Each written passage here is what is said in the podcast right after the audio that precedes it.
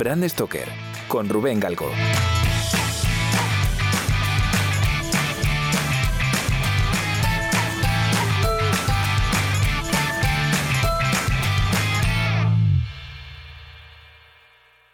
Hola, ¿qué tal? Muy buenas amigas y amigos de Brand Stoker. Bienvenidos una semana más a un nuevo episodio en el que vamos a conocer un poquito mejor a una de las últimas incorporaciones que ha tenido la Asociación Española de Branding, AEBRAND.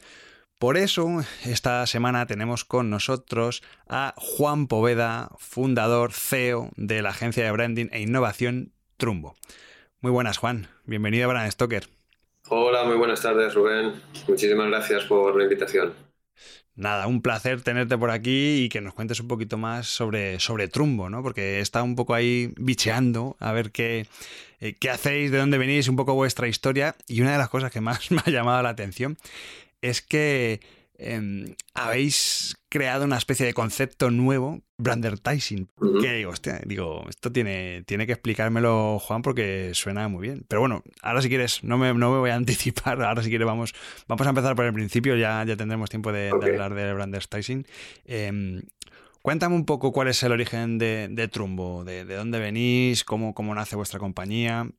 Mira, Trumbo, eh, Trumbo tiene, va a cumplir 15 años. Eh, en este 2021 eh, cumplimos 15 años y, nace de la relación de dos personas, de dos socios, de, Xavier y Juan, eh, dos valencianos, dos, ingenieros en diseño industrial, que ya nos conocíamos por los pasillos de, la escuela de diseño de la uni, pero nunca habíamos hecho ningún proyecto juntos, ni no habíamos prácticamente ni habíamos entablado demasiadas conversaciones, un cruce, pero muy, muy liviano. Y, y a través de dos amigos, dos amigos más comunes, pues eh, un día haciendo deporte en la pista de tenis, pues eh, cada uno estábamos en una situación, pues unos habíamos ido a estudiar fuera, otros estábamos eh, trabajando en el mundo de, de, la publi, otros estábamos trabajando en el mundo de la marca y bueno, decidimos montar una, una sociedad conjunta que, se llamaba Cul de Sac, conocida, donde hemos estado pues 10 años ahí. Y, la verdad es que hemos hecho, eh, hemos hecho muchas cosas. Yo siempre lo he definido como, como la escuela de la vida. ¿no? Hemos, eh, hemos hecho muchísimos proyectos a nivel nacional e internacional, a nivel de branding, a nivel de diseño industrial, en fin. Era, era un, un, saco donde cabía todo y donde hacíamos cosas como muy, muy divertidas. Y ahí nació nuestra relación y nuestra sociedad sigue siendo la misma. Eh, ahora te explicaré un poco cuál ha sido la, evolución, ya que vamos a hablar un poquito de marcas también. No, hay que hablar siempre de lo bueno, del éxito, también hay que hablar de, los errores o de los fracasos, ¿no? porque de ellos, eh, con esta mentalidad americana, eh, vamos a aprender de esos errores y vamos a intentar mejorar. Y, bueno, pues ahí hemos estado 10 años, todo el desarrollo durante esa década de los proyectos de branding han, estado liderados tanto por, por, Xavi como por Juan, junto con, el, mis dos ex socios eh, y el equipo que teníamos entonces. Y, nada, pues eh, llega un momento que somos personas, eh, cada uno tenemos pensamientos diferentes y hay que, de repente te ves una situación donde dices, pues o puedo seguir o puedo reemprender y como somos reemprendedores natos, que no nos cuesta nada, pues decidimos eh, cambiar eh, nuestra denominación y nuestro nombre comercial y de ahí nació Trumbo. Hace, pues eh, Trumbo como marca comercial tiene, tiene cinco años. Y, nosotros somos socios de iBrand desde prácticamente desde el principio, aunque ahora pues hayamos vuelto con la nueva denominación comercial, evidentemente por ese bypass que teníamos que, que generar de alguna manera. Eso te iba a decir, porque vosotros llegasteis, fuisteis de los primeros fundadores, no, pero de los primeros en entrar, sí, o, si no el ¿En? Sí, en Ebran.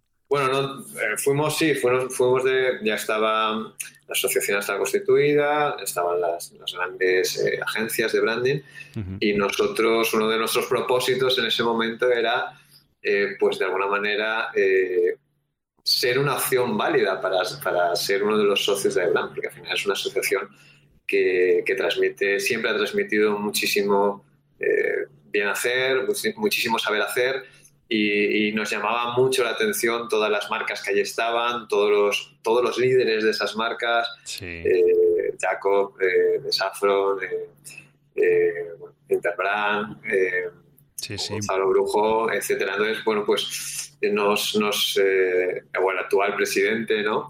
Que Cristian, que, es, bueno, es puro capital intelectual de marca, al cual le enviamos un saludo y apreciamos muchísimo.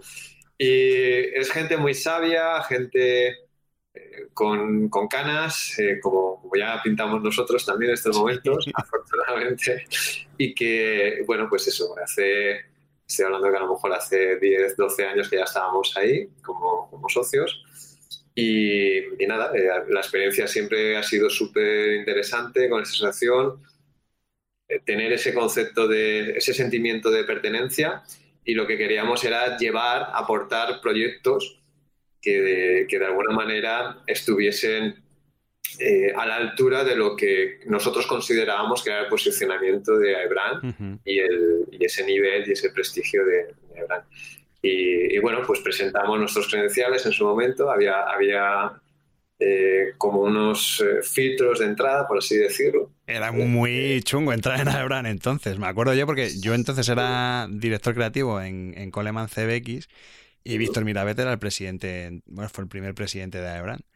Y recuerdo que, que, por aquel entonces ya sonaba vuestro nombre por, por la oficina y, y ostras, eh, era complicadillo entrar en Aebran. Tenías que ser de las más guapas de la fiesta, ¿eh?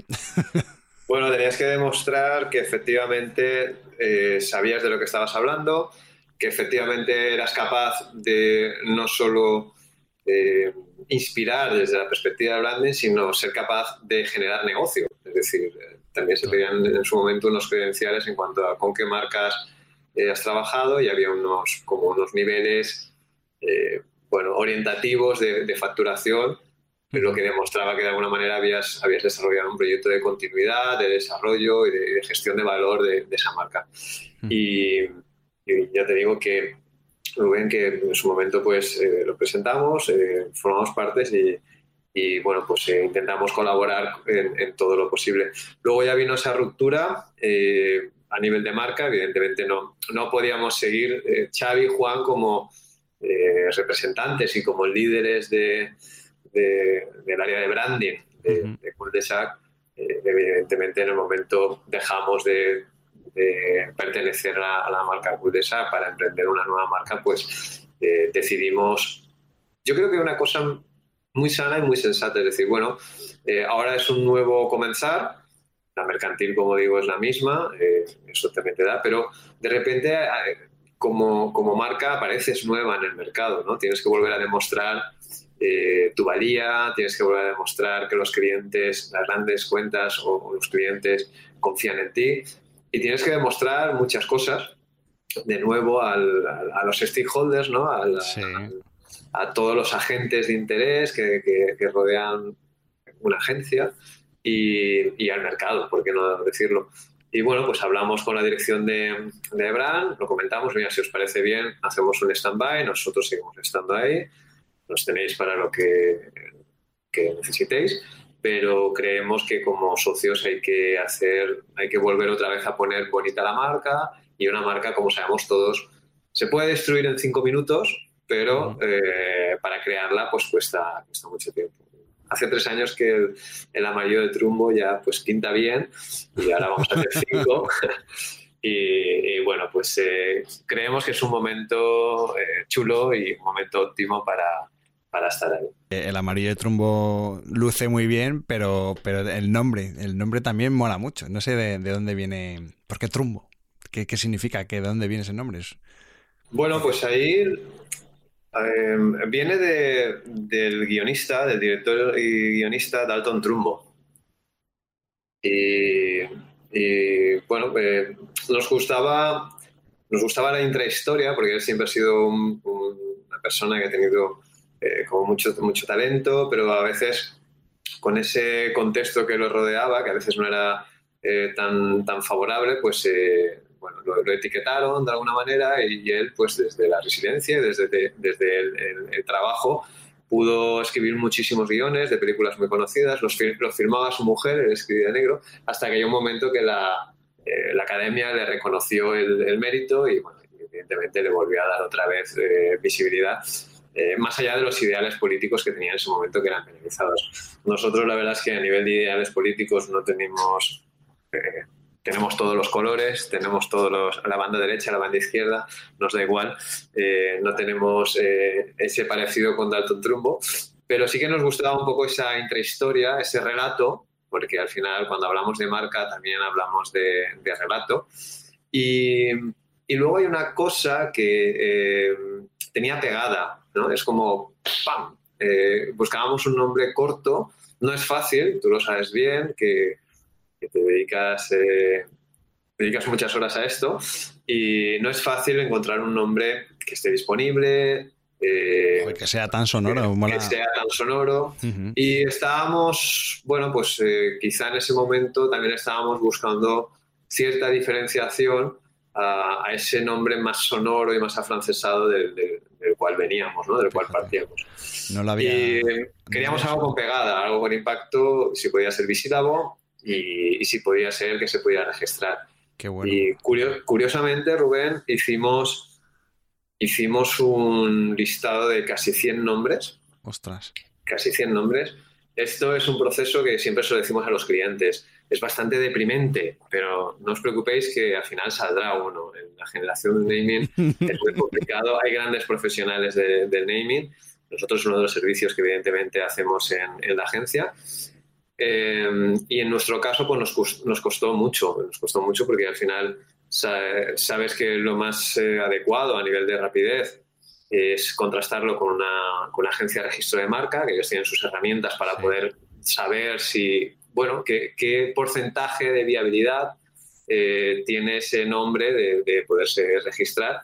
Eh, porque hasta de aquí a, desde que lo presentas hasta tres meses, no sabes si se puede o no se puede registrar. Que se haya oposiciones, sí. Claro, y entonces todos los el feedback que recibíamos íbamos haciendo como paquetes de 5 o 10 propuestas y, todas eran como rechazadas, ¿no? Era como, oye, ¿qué te parece esto? Esto no, porque esto ya existe. Esto no, porque es en el mercado. Bueno, pues al final se quedaron 5. Un 5% de ellas solo tenían ese, visto bueno por la parte de, la agencia de, de registro de marca y ahí lo que hicimos, pues eh, como hacemos para todo cliente, salir a la calle, salir al, mercado, cogimos esas cinco, las pusimos en contraste con gente que, no, que nos conocía, que era del sector, a nivel local, a nivel nacional y a nivel internacional, y el mismo ejercicio con gente que nos conocía, a tanto a Xavi y a mí, pero que no era del sector. Y a nivel local, a nivel nacional y a nivel internacional. Y ganó por goleada Trumbo, y dijimos, bueno. pues eh, no lo hemos decidido nosotros, lo ha decidido eh, la gente que nos estima, ¿no? De alguna manera y que, y que, bueno, que pueda ser quizá la, forma más objetiva de... Qué bueno.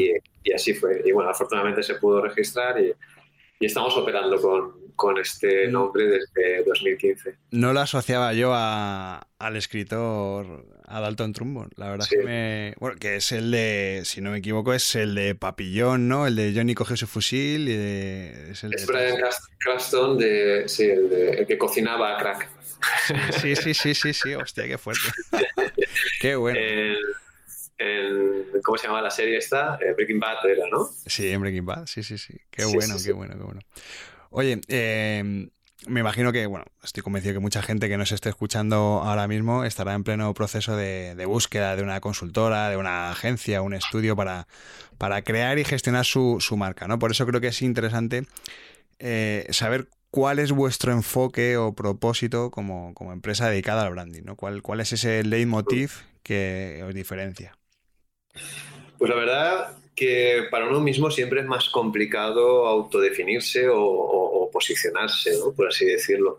Y sobre todo donde nuestras cabecitas están constantemente eh, pensando, dando vueltas, eh, hay que adaptar y más en los tiempos, en el contexto en el que, en el que estamos, hay que, hay que adaptarse y, vamos como sacando pues posiblemente nuevos servicios, nuevas, nuevas que a veces incluso se, convierten en propuestas de valor pero hay que tener claro cuál es, cuál es tu fuerte, ¿no? Cuál es, eh, en qué eres bueno. Nosotros siempre nos ha gustado mucho la estrategia y siempre nos ha gustado mucho el, la parte de diseño, porque venimos, venimos de ahí, ¿no? Decía antes, somos, somos ingenieros en diseño industrial, entonces todo, todo el concepto de, de, proceso de diseño para llegar a un buen objeto, todo el concepto de design thinking, lo, hemos, lo llevamos en pena, lo hemos vivido desde, desde nuestros comienzos a, nuestra formación académica ¿no? y profesional. Entonces, bueno, de ahí, eh, ¿en qué creemos que somos buenos? Pues eh, nos encanta eh, trabajar, ayudar a las empresas a trabajar su posicionamiento. Algo tan básico como esto, un concepto tan, tan, tan marketingiano y tan a veces, bueno, tiene muchísimas acepciones o muchísimas significados, a nosotros nos lo llevamos al terreno del branding y lo que nos gusta es trabajar, ayudarles a esas empresas o a esas marcas a trabajar un posicionamiento muy claro, muy definido y, a la vez muy valiente. Creemos que de alguna manera eh, necesitamos, sin llegar a ser punky ni, ni, disfrazarnos como, como empresa, pero sí que entender muy bien cuál es, cuál es el, cuáles son las tripas de la compañía, eh, cómo opera, en qué mercados. Nos gusta, a mí particularmente me gusta mucho la, parte de empresa. Eh, de hecho, eh, me he ido formando también en, posteriormente en la ingeniería en, pues, un MBA y, sigo colaborando y doy clases en, la escuela de negocio, lo cual me, mantiene retroalimentado. Y, es algo que también intentamos trasladar a los clientes. Entonces, te vamos a ayudar a posicionarte. Hay muchas marcas que están desdibujadas en el, mercado. Nosotros intentamos eh, poner ese foco desde ese pensamiento estratégico y luego darle una resolución, darle una... Las marcas tienen que ser sexys. Si no, son, si no, si no es sexy, eh, cada vez te cuesta más eh, operar o funcionar en el mercado. Entonces, ese, ese punto de seducción, ese, ese punto sexy, se lo, se lo damos a través del conocimiento que tenemos de, y vinculación con el diseño. Entonces, bueno, no solo es eh, te entrego un documento para que lo, de consultoría para que lo tengas en la estantería y no sepas qué hacer con él, sino te entrego un documento que te ayude a definir muy bien ese posicionamiento y luego podemos pasar a la parte de, acción, es decir, es, es eh, thinker, pensar, o thinkers, pensadores, pero también nos encanta eh, ser eh, makers, ¿no? Eh, hacedores de cosas. Y cada vez más yo creo que el mercado está demandando que se puedan hacer cosas tangibles y que, pero evidentemente esas cosas tienen que tener un apoyo en una, en una, base y una reflexión estratégica y en una, en una crítica constructiva, porque si no, no funcionan. Y sobre todo, como decimos, en un, en un mercado tan, tan atomizado como, como el que tenemos ahora, un escenario tan atomizado, tan volátil. Aquí es cuando entra este concepto, el brandertising. Bueno, brandertising es una, sí, es un concepto que, que aúna dos disciplinas, la, disciplina del branding y la disciplina del advertising.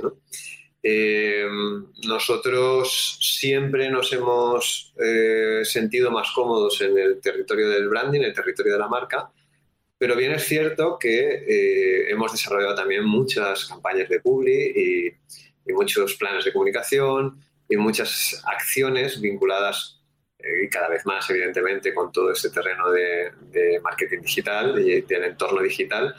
Y, ahí es donde viene la parte de, de advertising.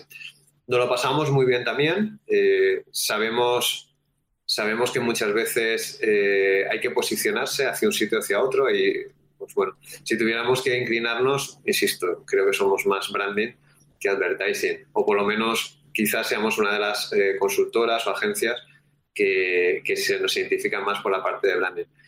Pero nos encanta hacer public, eh, porque nos lo pasamos bien, también se aplica todo ese concepto y, y todo ese, ese desarrollo de la propuesta de valor y nos la hemos llevado a, una metodología que es propia, que se llama Brand Advertising, y bueno, pues que es una fusión de muchas metodologías. Tiene, eh, tiene una parte de modelos de negocio, tiene una parte de planificación estratégica, eh, nos encanta. Xavi es un excelente planificador estratégico, un enamorado de los insights y, bueno, y de, la, y de las personas, y, creo que es también lo que nos, lo que nos da ese punto de diferenciación y, de brillo, el, trabajar las cosas con esta perspectiva que, ambos defendemos.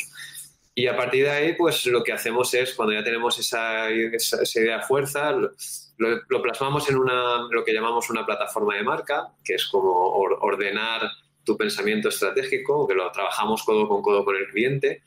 Cada vez tiene que ser de forma más, más sencilla, digamos que los clientes no están ni están para perder el tiempo ni están para eh, complejidades conceptuales. Eh, hay, que hacerlo, hay que hacerlo sencillo, pero evidentemente es muy importante hacerlos partícipes en todo el desarrollo.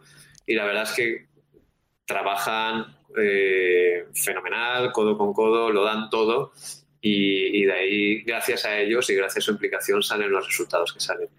Y luego ya lo llevamos a un, a un plan de acción donde, pues bueno, quizá la, metodología de la public y la metodología del marketing y la metodología del, marketing digital sea lo que nos haya permitido, la fusión de todas esas nos haya permitido eh, llevarlo a cabo y, que, no sean solo conceptos, sino que sean eh, resultados que estén orientados a negocio, evidentemente. Eso es brand advertising, eso es la fusión de branding y, pasar a la acción a través de la, de la comunicación o de la advertising. Qué bueno.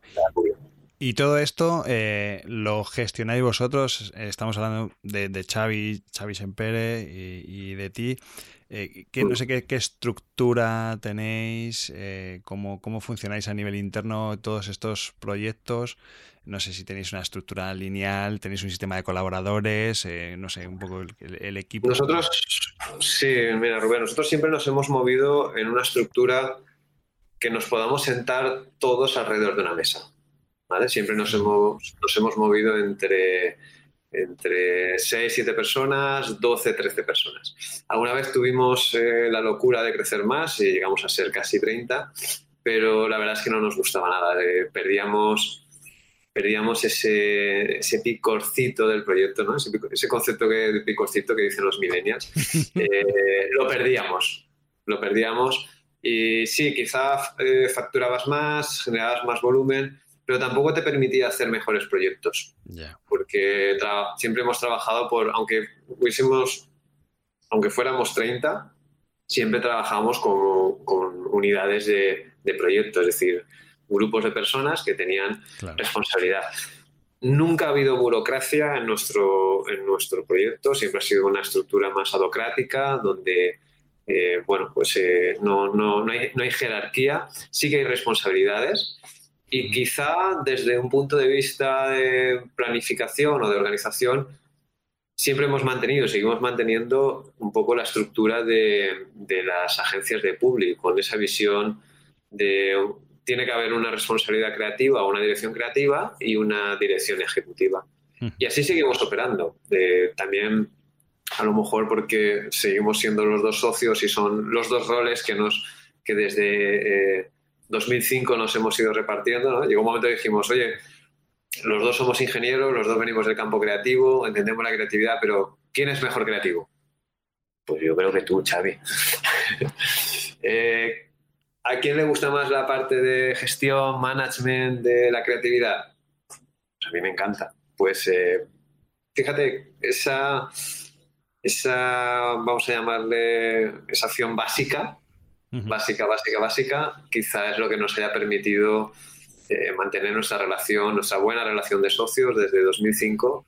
Eh, el respeto y la admiración mutua, que yo creo que es clave para, para el desarrollo de una, de una consultora o de una agencia. Y, y bueno, hablábamos minutitos antes de entrar en antena que estas experiencias, los que ya pintamos canas, hemos pasado por ahí y es muy, muy importante, de alguna manera, tener, tener esa plena confianza en tu socio, en tu socia y, en tu equipo, ¿por qué no? Pero sobre todo, eh, tener ese, ese, ese punto humanista porque eso luego te lo llevas a los proyectos, eso luego te lo llevas a los clientes, eso luego te lo llevas a esa, ese branding humanista, ¿vale? Que suena como muy, quizá como muy orgánico, filosófico o a lo mejor vaporoso, pero es así. Al final, eh, el, branding lo que pretende de alguna manera es eh, estar en contacto con, esas personas y,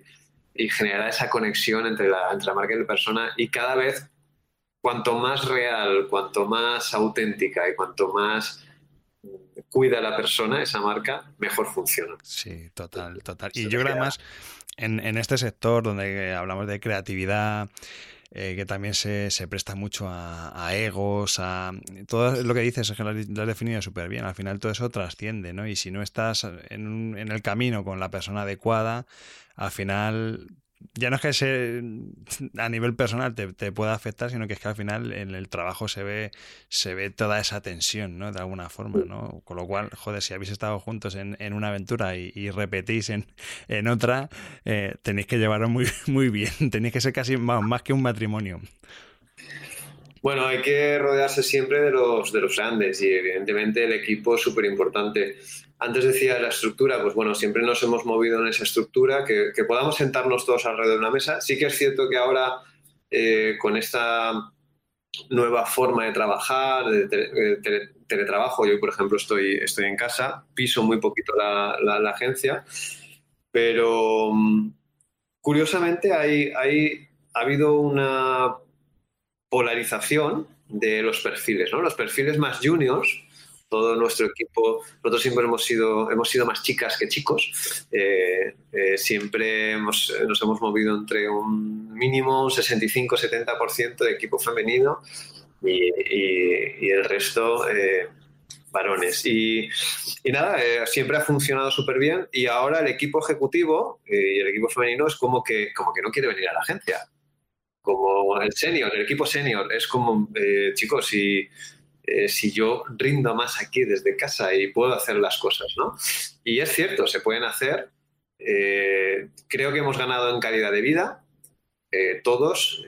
Yo hacía muchísimos años que no, que no iba a recoger a mis hijas al cole por este, este estrés, este movimiento, y ahora pues me lo permite y además puedo seguir haciendo mi faena y atender perfectamente a, a los clientes. Y, sin embargo, el, perfil más, eh, más junior y los perfiles en especial eh, creativos eh, quieren seguir compartiendo momento y quieren seguir estando ahí en, en, un espacio compartido, aún con mascarilla y aún con tapabocas, ¿no? que dicen los, nuestros amigos los argentinos. y, y, bueno, fíjate que al final el hemos reconvertido, estamos reconvirtiendo el espacio. Eh, cuando todo el mundo está deshaciéndose de los espacios, nosotros estamos invirtiendo en él.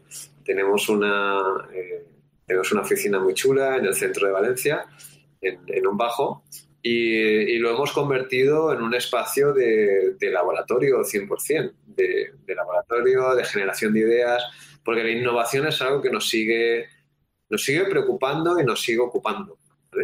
Quizá ese posicionamiento que hablabas antes, nuestra empresa sí que se vincula a la parte de innovación, pero evidentemente hay otras empresas que están 100% en este, en este, ocupando ese territorio. Pero nosotros seguimos pensando que en lo que te podemos ayudar y en lo que somos buenos es en posicionar tu marca, con todas esas herramientas que hemos dicho. Pero dentro de ese proceso también de brand evidentemente la, la tecnología está y la innovación está. Y y siguen saliendo incluso eh, proyectos de, de, diseño industrial. ¿no? Pues, eh, hace, hace poquito, uno de los últimos proyectos que hemos hecho a nivel de innovación es el desarrollo de una máquina de vending saludable. O sea, eh, concepto de marca, de desarrollo, cómo posicionar ese producto de una perspectiva más marketingiana en el mercado y, y luego desarrollar el concept design de esa máquina con todos sus elementos con todos sus elementos de, interacción, interacción digital, eh, la relación máquina-persona, la parte del tacto, ¿no? de los sentidos de la persona vinculada con la máquina, etc. Y, son proyectos que, son muy chulos y, bueno, también nos lo pasamos eh, muy bien ahí. Entonces, es difícil, es difícil de alguna manera. Eh, es difícil aburrirse. Oye, y, teniendo en cuenta que tenéis proyectos tan chulos como este que me acabas de contar, ¿cuál dirías que, es vuestro punto fuerte? Es decir, trabajar para, para empresas como esta o para empresas mucho más grandes, multinacionales o administración pública? ¿Dónde os sentís ahí más, más a gusto? A ver, eh, cada, cada, proyecto tiene su reto eh, y cuando lo estás viviendo, pues eh, algo que tenemos los que amamos nuestra profesión es que nos enamoramos del proyecto, sobre todo cuando lo estás desarrollando. Y muchas veces, incluso cuando, cuando lo has acabado, porque sigues manteniendo una relación con el cliente y ves que afortunadamente esa marca sigue creciendo y aumentando. Eh, mira, quizá te voy a contestar, eh, no a la gallega, porque no es mi forma de ser, pero sí que te voy a contestar un poco como hacen los marketingianos, segmentando, ¿no? Entonces, de la, de la parte de, de, automoción, uno de los proyectos que, que estamos encantados es pues, haber estado trabajando casi tres años con, con Aston Martin con la central y, hemos desarrollado proyectos muy chulos, eh, pues desde el lanzamiento de un nuevo modelo a nivel mundial hasta el lanzamiento de un nuevo producto que, fue un producto erróneo en posicionamiento a nivel inicial, que fue el Aston Martin Signet, un coche muy, muy, pequeñito, una colaboración que hizo Aston Martin con, con Toyota. Y, y, ahí el reto, esto fue un concurso, y el reto era eh, posicionar reposicionar ese producto porque se habían equivocado internamente con el conocimiento o por lo menos con el enfoque, porque no es que lo diga yo, sino que decía la prensa del motor y la prensa de, estilo de vida. Y, el objetivo era volver a desarrollar una estrategia para reposicionar ese producto y, venderlo en, en, en, 11 ciudades diferentes del mapa europeo.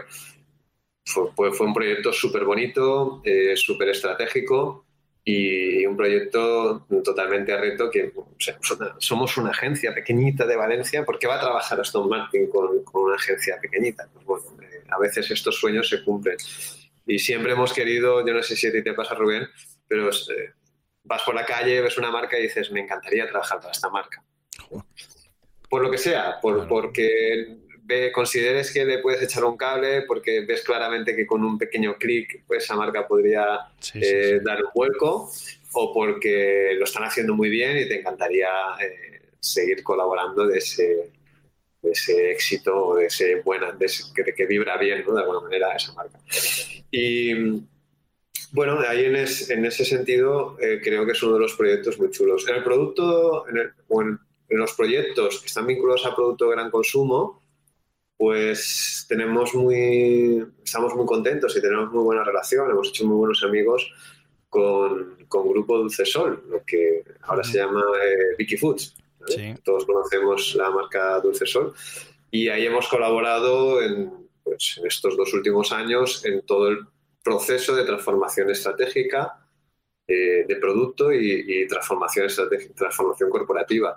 Eh, digamos que el cambio de, el paso de ser una empresa de alimentación conocida por su producto, eh, principalmente en cadenas, joyería, etcétera, a, convertirse hoy en día en Vicky Foods, que es un, es un grupo de alimentación donde alberga nuevas marcas, donde se alberga un nuevo desarrollo de, producto vinculado con la parte saludable, con la parte healthy. De repente aparece en escena B eh, bueno, pues eh, haber colaborado en el lanzamiento de Plus y haber eh, hecho ese proceso de transformación corporativa codo con codo, pues con, personas a las que admiramos mucho, como es Rafa Juan o, su, hijo, Carlos Juan, o todo el equipo, pues la verdad es que ha sido una, una experiencia súper, súper, súper bonita.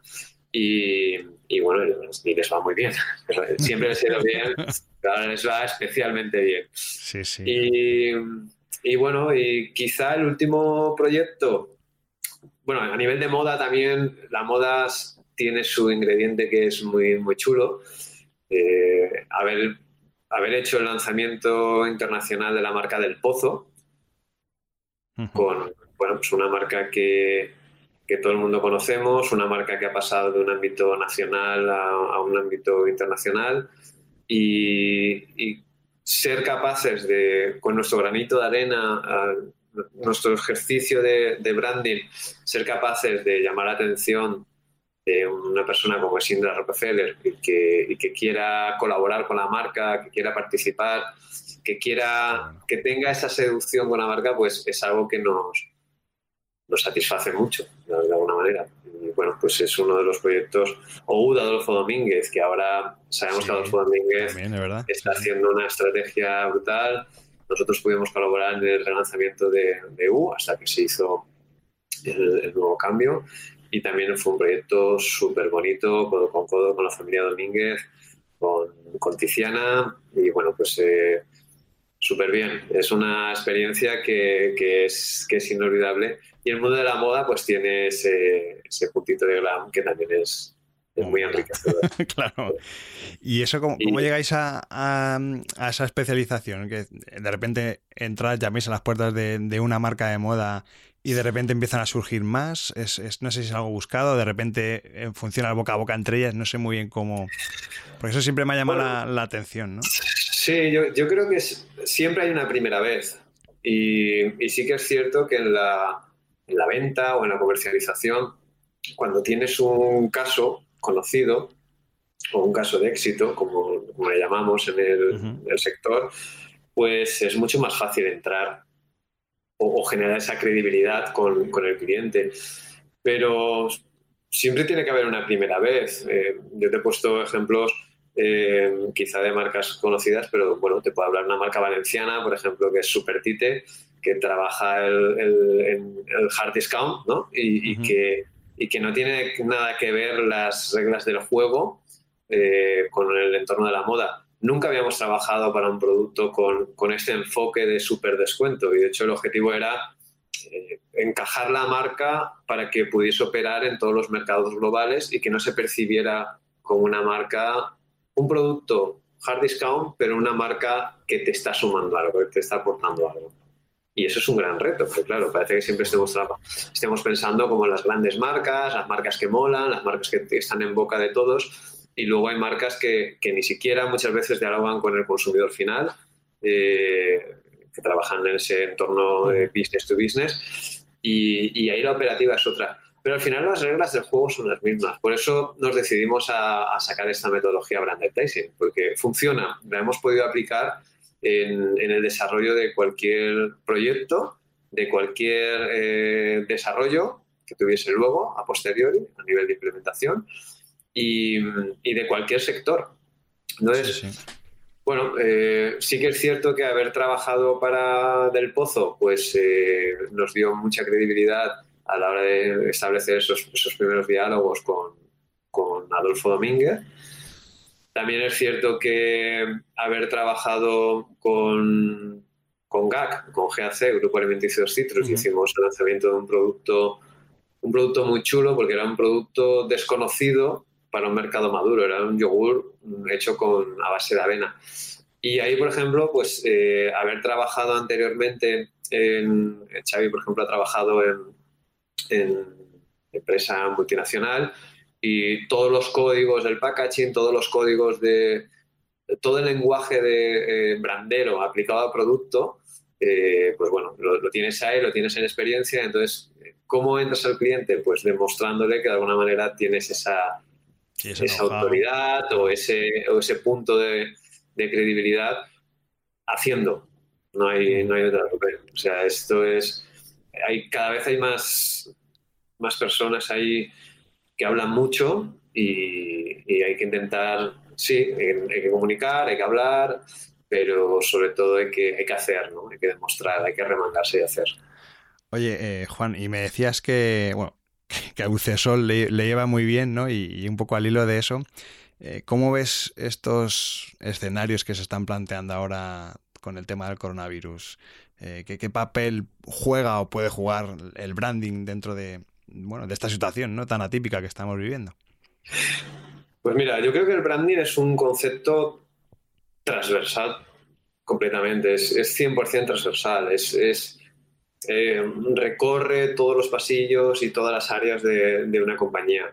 Otra cosa es que internamente esto se cuide dentro de las compañías. De hecho, eh, yo tengo una opinión y es que hay, hacen falta más profesionales de la marca y más profesionales del branding dentro de las, dentro de las estructuras de las compañías. Porque hay muchos especialistas en marketing, hay muchos especialistas en marketing digital o hay muchos especialistas en algo concreto, pero alguien que de, desde dentro de la compañía tenga esa especialización de marca eh, no es lo habitual. Sí que están en la, en las grandes compañías y está ese perfil, ese brand manager o ese responsable de marca, pero no suele ser, insisto, lo, lo habitual. Entonces, yo creo que es muy interesante integrar esos, esos perfiles dentro de, dentro de las, de las, de las propias compañías. Y, y, es algo transversal. Quizá eh, la solución en estos momentos es que tengamos un pensamiento más holístico, es decir, que, que, que, estamos en una mentalidad muy táctica, resolviendo los problemas. Todos hemos tenido que reaccionar y hacer ajustes en nuestras compañías. Eh, ponernos la gorra de gestión de la dirección general y, bueno, pues hacer ajustes en los equipos. Hemos tenido que eh, hacer ajustes en la, en la financiación, hemos tenido que hacer ajustes, bueno, pues lo que haría cualquier empresa y eso también se están haciendo ajustes, evidentemente, en la parte de comunicación, en la parte de, de marca. Es muy importante en estos momentos eh, no perder el norte, o sea, no, no hacer por hacer. Yo creo que hay que tener, hay que seguir teniendo claro dónde quieres estar posicionado y luego hay que hacer muchos en el plano de acción, hay que hacer, hay que tener una mentalidad muy startupera, Muy de startup, eh, muy prueba-error. Pues oye, coja, cojamos una acción, pensemos un, un mínimo producto viable, salgamos al mercado, vamos a testarlo y volvemos y vemos eh, si está funcionando, traemos esa información, traemos ese data. Los datos sabemos que es algo clave. Las empresas pequeñas no, no, tenemos, eh, no tenemos esa facilidad de acceder a, esos, a ese big data que todo el mundo hablamos. Y a nosotros nos gusta mucho la parte de la parte de observación, la parte, de, la parte micro, es decir, entender muy bien el comportamiento del consumidor, creo que es clave para entender el cambio. Eh, es, es, clave observar qué hace tu cliente, qué hace tu usuario, qué hace tu consumidor para eh, proponerle a tu cliente, en este caso, eh, cosas, acciones, la creatividad sigue, tiene que seguir estando ahí. Y, luego yo creo que la tecnología es clave, es implementar eh, la tecnología que mejor se, te adapte, porque también hablamos, hablamos de Big Data y para nosotros el concepto de Big Data está muy bien, pero nos interesa el concepto de, data inteligente o de Smart Data, es decir, qué datos es el que yo eh, necesito y tengo a, mi alcance para poder desarrollar acciones, desarrollar ideas y, evolucionar y, generar negocio, evidentemente. Y, y luego la parte de la tecnología, pues no nos volvamos locos. Todo, eh, todo el mundo ha querido transformarse digitalmente en dos semanas y, sí que es cierto que esto es, un dato real. Eh, en Estados Unidos, eh, en, ocho semanas se ha digitalizado, las empresas han digitalizado lo que les hubiera costado diez años, en ocho semanas. Es, es casi como un, un, un año de avance por semana. Es como una semana, un año de avance, otra semana, otro año de avance. ¿Te imaginas? Es, es, es, es muy fuerte, muy fuerte. Y entonces yo creo que es, es, es la suma de las tres para contestarte con concreción. Yo creo que para adaptarnos al cambio necesitamos tener bien claro nuestro posicionamiento, muy, muy, muy claro en qué somos buenos, en qué podemos defendernos, uno. Yo creo que es muy importante el tema de eh, acceder al dato y ser capaz de transformar ese dato y, utilizar la, tecnología. Nosotros, por ejemplo, hace muy poquito, esto es algo que ya lo puedo contar porque ya es público, hemos hecho una joint venture con una consultora tecnológica madrileña, por eso nos permite también de alguna manera tener, tener oficinas en Madrid. Y, y con esta eh, consultora, pues hemos sido capaces de desarrollar, en, en un entorno de COVID, eh, desarrollar un proyecto de inteligencia artificial, que es en lo que ellos están especializados, orientado, orientado a la marca. Entonces hemos, hemos hecho eh, el proyecto de ferrocarriles de la Valenciana, que es como, bueno, pues como todo, todo, el sistema de, de movilidad a, través de los trenes y, pues en escasos eh, dos meses y medio hemos implementado una solución para el conteo de las personas. Pero no solo es una solución tecnológica, es una mejora en la experiencia de usuario. El usuario va a poder eh, disponer de información en tiempo real. Eh, estamos facilitando internamente cumplir las medidas de, seguridad, de distanciamiento. En fin, un largo ETC de alguna manera es una implementación de esta tecnología, que es, de alto nivel, porque estamos hablando de, inteligencia artificial, sumado al conocimiento que nosotros eh, sabemos de, marca para mejorar la experiencia de usuario y, como no, vivimos en el mundo de la reputación eh, para mejorar, evidentemente, la reputación. Esto podría ser otro capítulo.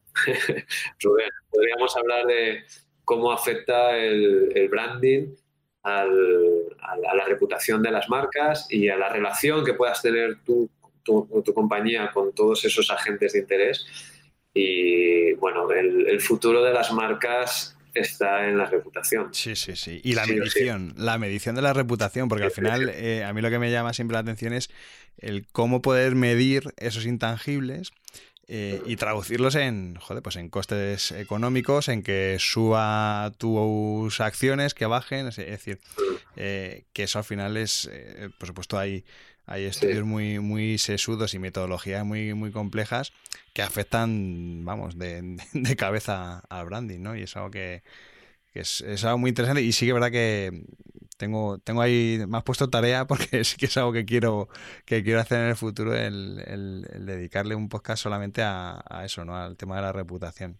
Sí, sí, sí. Sí, el mundo del intangible, que sabemos, al final, el branding trabaja con, elementos intangibles y sabemos que es algo que no, que no se puede ver, que no se puede tocar, que no se puede morder y, y es difícil de ahí, de ahí de alguna manera que lo que decías antes, una una evidencia física para que alguien te compre un proceso que no se ve, que no se toca, que no se muerde, no se puede morder, para que te lo compre, eh, tienes que llevarle algo tangible. ¿Y cuál es el, lo tangible? El resultado de lo que has hecho para quizá otra marca de su sector. Y bueno, eh, ahí, ahí, retomando un poco la contestación de cómo, cómo, surge esa relación con, con las marcas. Oye, Juan, me decías antes, las marcas tienen que ser sexys. ¿Qué es lo que habéis visto? ¿Qué os ha parecido sexy de Brand para que después de la época de Cul de Sac eh, con Trumbo queráis volver y queráis entrar en, la asociación? Pues mira, eh, volvemos a las personas. La verdad es que Cristian, que aparte de ser un excelente profesional del branding... El presidente, nos ponemos de pie. Nos ponemos de pie. Cristian es, un, es una excelente persona, siempre lo ha sido, y, y ha estado ahí paciente, y ha estado respetuoso, hemos mantenido contacto y yo creo que ha sabido eh, transmitirnos de nuevo esa energía de decir, oye, ¿por qué vale la pena seguir estando aquí, ¿no? en, en, las, participando en la, en la, de la asociación? Yo creo que eso es lo primero, las, las personas y, y, querer estar, evidentemente, de nuevo, pues poder compartir momento, inteligencia de mercado, ¿por qué no? Porque al final eh, esta asociación lo que hace es aglutinar a todas estas eh, grandes marcas y, todos intentamos aportar nuestro, nuestro granito de arena y, saber cómo, cómo está operando, cómo está funcionando el, mercado. De hecho, incluso se desarrollan a veces herramientas específicas como barómetros para saber cómo es el pulso del mercado con bueno, pues grandes ejercicios que se realizan desde AEBRAN. Lo segundo es eh, porque donde, donde ha sido tu casa quieres volver. Yo creo que eso es muy importante. Y, esto es así. Ibran no es, como dicen ahora, que estamos en un tema muy, muy sensible con esto y muy inmobiliario. Al final no, ya, no son nuestras casas, son nuestros hogares, ¿no? Es donde, donde ocurren las cosas. Entonces hay que volver, a, hay que volver al hogar. Y y también porque tenemos, yo creo que un compromiso con, con el sector y un compromiso de intentar aportar nuestro, nuestro granito de arena y, en ese sentido es importante. Y también tiene una parte eh, de prestigio, evidentemente. Al final, estar, estar dentro de la asociación, pues yo creo que es primera liga.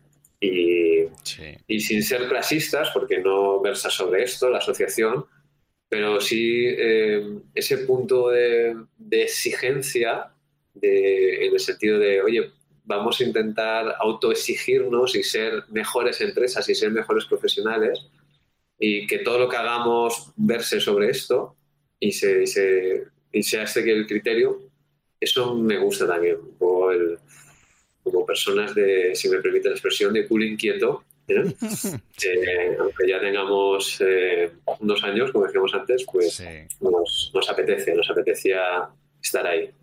Hombre, yo creo que al final se ha convertido en un sello de calidad, ¿no? De, al final, quien está adherido al código ético de AEBRAM, bueno, yo creo que por lo menos el cliente debería saber o tenía, debería tener la percepción de que se trata de una empresa que cumple unos mínimos, unos estándares que decías tú antes, eh, de calidad y, de ética profesional mínimos para, llevar a cabo la gestión o la creación de su marca, ¿no? Y, hombre, esa, ese sello es al final es una medalla que nos ponemos todos los que estamos ahí, ¿no? Que, eh, bueno, que si estamos ahí precisamente es porque cumplimos esos, esos requisitos, ¿no? Que, comentábamos antes que, que al principio, hace ya un montón de años, que era, era muy costoso el, poder entrar en, en Aebran y al final es algo que, mm, que, suma, ¿no? Y al final te permite que, por lo menos a mí, desde mi perspectiva más de, de agencia, eh, me permite, pues eso, sacar pecho, ¿no? Decir, oye, estoy de alguna forma como homologado, entre, entre, comillas, entre comillas, ¿no? Algo así. Sí, pero, pero tampoco es postureo, ¿eh? Yo creo que al final eh, está muy alejado del, del, de, esa, de ese show off, ¿no? De, de querer aparentar.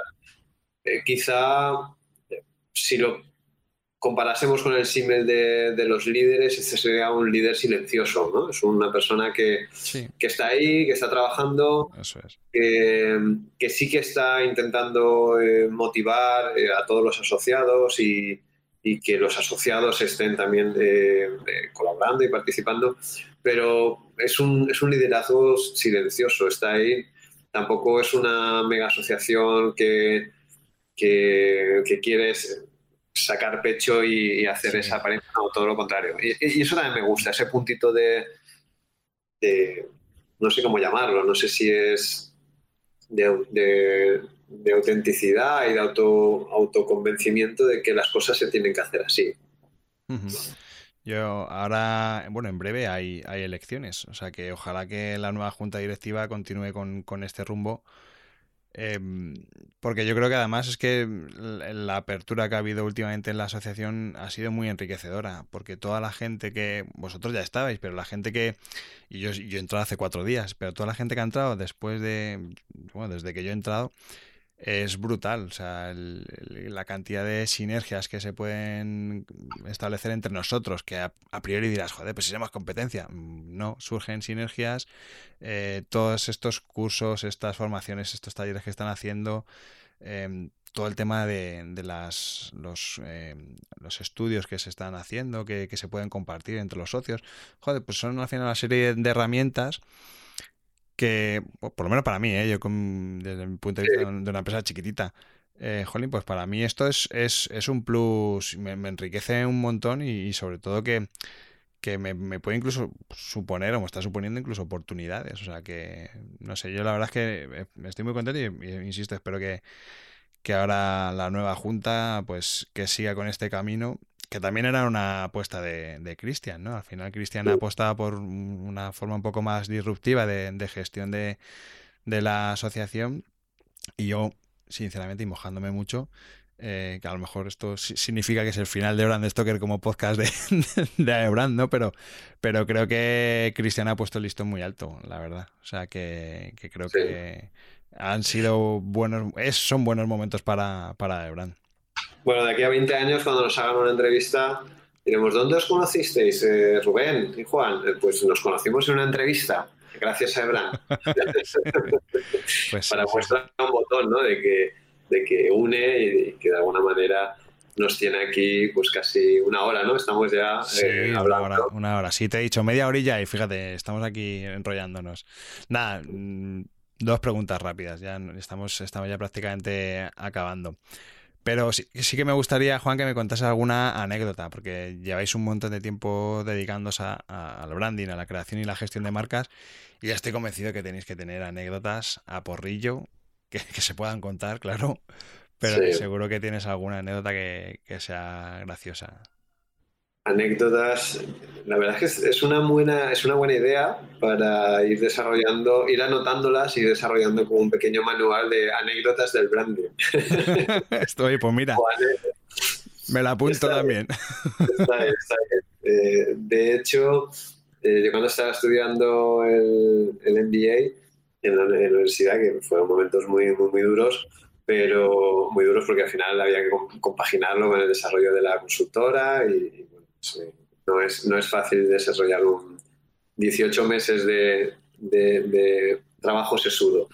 Y, me gustaba mucho, iba anotando en una libreta, de, hecho empecé a desarrollar mi afición por escribir eh, manual, de nuevo con manual y empecé a escribir con pluma y guardo una libreta de las buenas frases de los buenos profesores. Ah, qué bueno. Ostras, qué chulo. Eh, iba manteniendo, iba anotando, ponía el nombre del profe, el nombre de la materia, pues este de procesos, o este de finanzas, o este de tal. Qué bueno. Y, bueno, podríamos hacer una de anécdotas. Bueno, a mí hay una que me gusta mucho, me viene a la cabeza, y es cuando ya conseguimos trabajar para, para Aston Martin, para Central, eh, y conseguimos que vinieran aquí a Valencia. Eh, aparcaron, pues evidentemente teníamos que hacer el lanzamiento del nuevo, Aston Martin Rapide, que es un coche de 5 metros y pico de largo, una motorización brutal. Eh, bueno, uno de los eh, modelos insignia de la, de la, casa, sobre todo por la peculiaridad de que no son de tres puertas, son cinco puertas. La, la, marca se acaba cada 20 años, tal. Bueno, pues un, un coche de 5 metros y pico. Y, vinieron con ellos, eh, tuvimos la primera reunión en, nuestras oficinas y cuando salieron se había llevado la Aston Martin la grúa. ¿Qué me dices? Entonces, a ver cómo le explicas a un cliente que hay que, ir a, recogerlo al depósito de la grúa en tu primera reunión. ¿Y qué hicisteis? Ayudarle. Qué bueno. Qué buena. Bueno, eh, bueno, estaría bien, estaría bien. Me has dado una muy buena idea. Eh, a ver si recopilamos, hacemos memoria, que de algo, si de algo creo que todavía eh, me queda a los 46 es que mantengo la memoria e intentaré hacer una recopilación de, de los buenos momentos. Hostia, está muy buena, ¿eh? Tienes aquí el listón alto. sí, sí, sí, Qué bueno. Y bueno, eh, bueno, tengo otra, otra también, y es, eh, lo que pasa es que esta quizás un poco más, más personal, pero eh, fíjate que uno de los, antes decíamos que la parte de observación y la parte de escucha es muy, muy, muy importante. Nosotros cuando hicimos el proceso de, de reposicionamiento estratégico de, de U, de, Adolfo Domínguez, pues eh, hicimos muchas reuniones, pues todo el proceso ya es conocido y, y, sobre todo con clientes. Pero hubo una reunión que fue clave y, y que fue en, el, en, las propias tierras de, de, la directora creativa, ¿vale? de Tiziana Domínguez. Y ahí en, en un paseo, un paseo pues casi paseo de amigos, por así decirlo, tenía su bebé recién tal, eh, fue donde surgió de alguna manera ese insight para definir ese nuevo posicionamiento de Adolfo Domínguez. Y curiosamente pudimos, pudimos conocer también a la vuelta de ese paseo, pudimos conocer, pero paseo, paseo, ¿eh? paseo por Campiña. Excursión en toda eh, regla, con cantimplora y gorra. sí, eh, paseo, paseo. Y pudimos conocer a, su marido, eh, que bueno, que es, eh, es, asesor de la campaña de, Obama, Juan Verde, y, bueno, pues eh, este tipo de, anécdotas, este tipo de, escenarios, fíjate que te, te, dan la, grandísima oportunidad de poder compartir un momento con, con personas de este, de este talante, que, que es espectacular. Bueno, hay muchas anécdotas, pero sí, sí, sí, sí, sí. Nada, pues ya, como decías, llevamos más de una orilla aquí dándole a la sin hueso.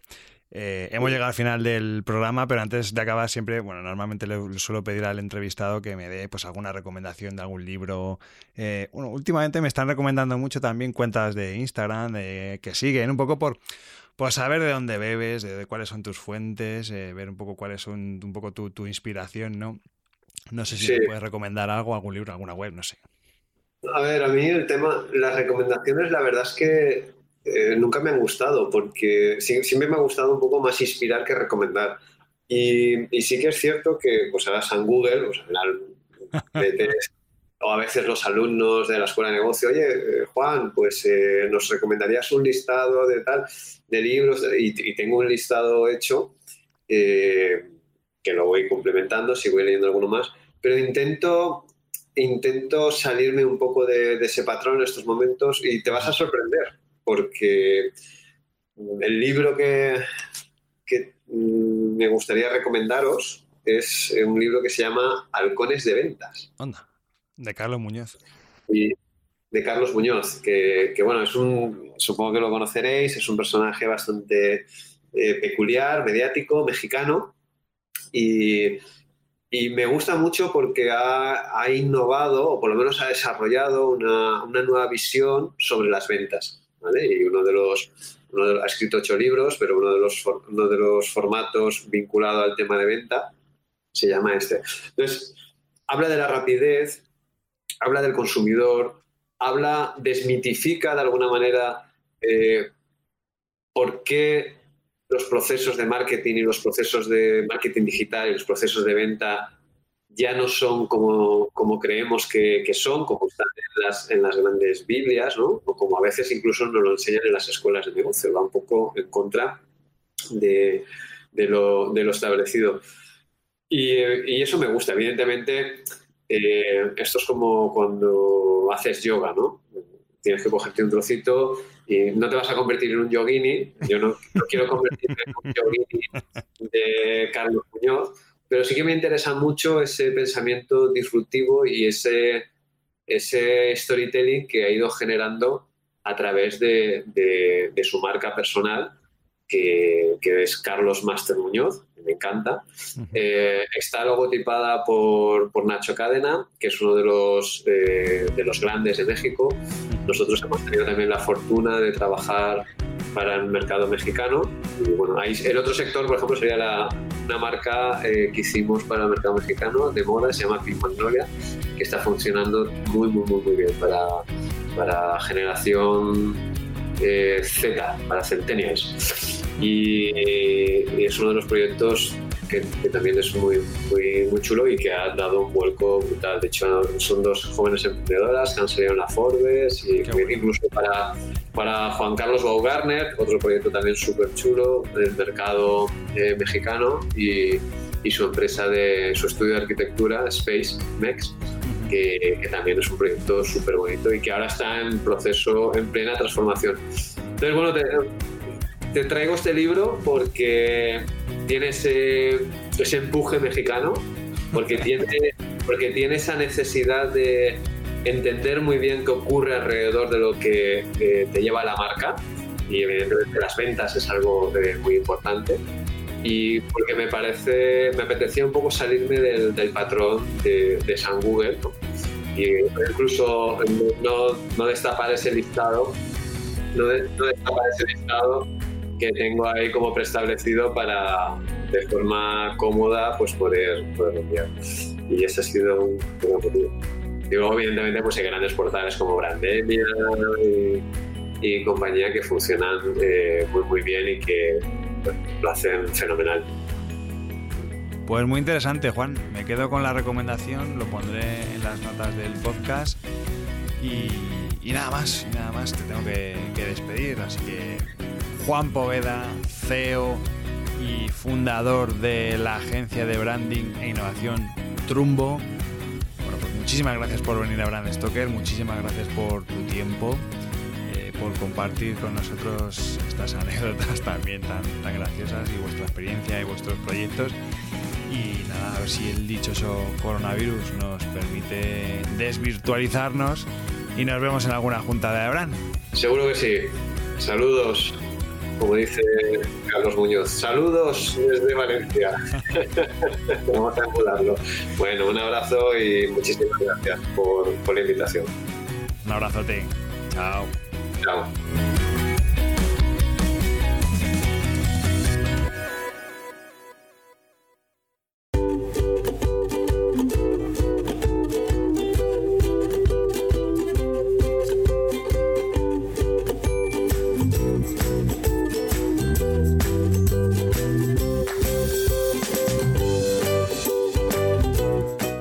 Antes de despedirme, quiero recordarte que puedes seguirnos en Twitter, Facebook e Instagram, donde nos encontrarás con el usuario Bran Stoker. O si lo prefieres, me puedes seguir a mí a través del usuario Crenecito. Este podcast es una iniciativa de Brand Stoker, el estudio especializado en creación y gestión de marcas de Rubén Galgo. Si lideras una empresa o eres la persona responsable de crear o rediseñar la marca de tu compañía, no dudes en ponerte en contacto con nosotros.